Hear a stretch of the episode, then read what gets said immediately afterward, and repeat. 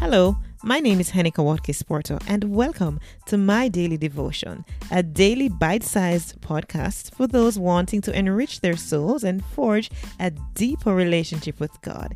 It is pure, unpretentious, and raw, which flows from the heart, fostering gratitude, peace, and a sense of abundance.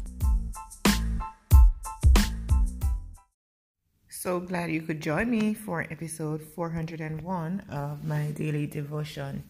As I continue the journey through the Psalm, it will take us today through Psalm 28.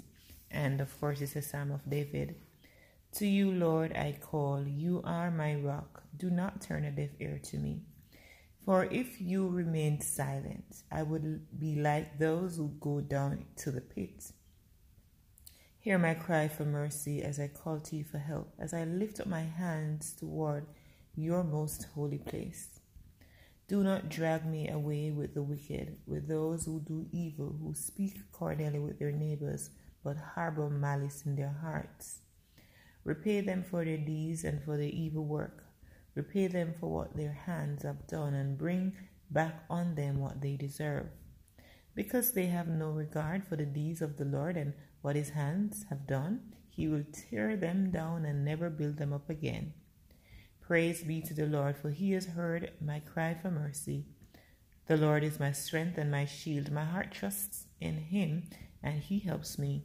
My heart leaps with joy, and with my song I praise him. The Lord is the strength of his people, a fortress of salvation for his anointed one. Save your people and bless your inheritance. Be their shepherd and carry them forever. This is the word of the Lord. The last verse, verse 9, says of David Save your people and bless your inheritance. Be their shepherd and carry them forever. If there's anyone who knows what it is like to be a shepherd, it is David. We know his experience. We know that, you know, that's when, when Samuel went to the Lord to show him, um, you know, the Lord spoke to Samuel rather and went to Jesse for Jesse to be, you know, show him, be showing him their son, his sons.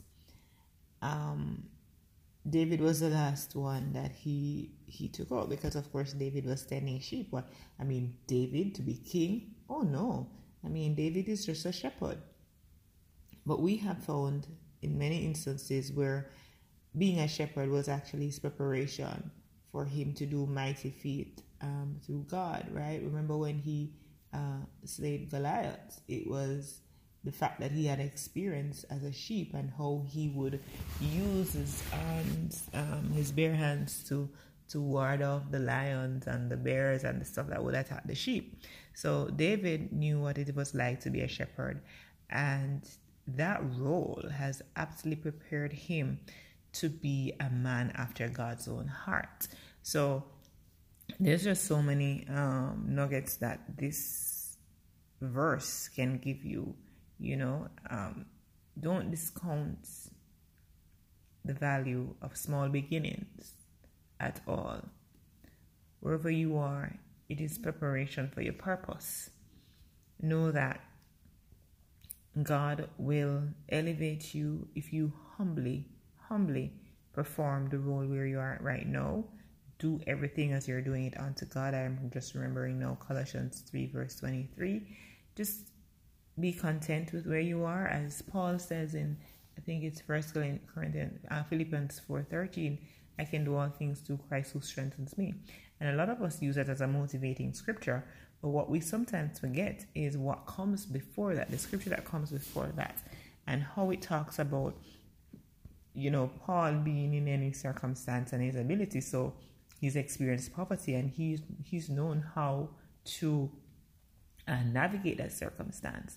So whether you place you've placed him in a in in, in a um, a situation of opulence or one of you know a, a pauper situation, he knows how to navigate it because guess what? He can do all things through Christ who gives him strength.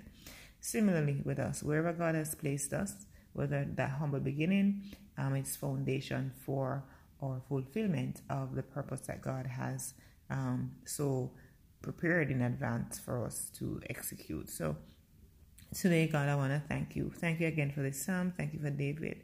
Thank you, Lord God, that you are indeed our shepherd. You are indeed um, our king, the one who knows us more than anything. And when we think about a shepherd, we cannot think about a shepherd without a sheep, um, without thinking about a sheep.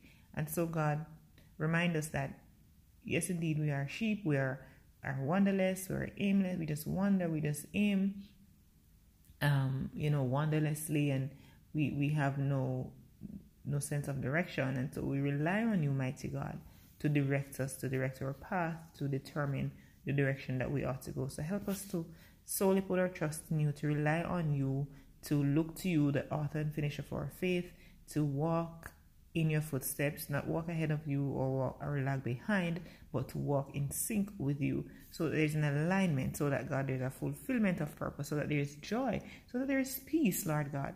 So Father, where where we lack um, any part, any aspect of the fruit of the Spirit today, I pray, God, is a day that you work on our hearts and whatever we've been wrestling with. I pray, God, that we'll turn it completely over to you so that you can have your way in our lives. In Jesus' name we pray. Amen, amen, and amen.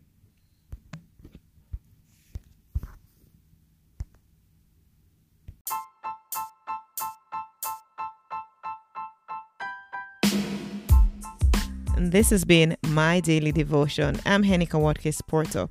Catch me at henikawatkinsporto.com for all other things that I'm involved with. See you soon.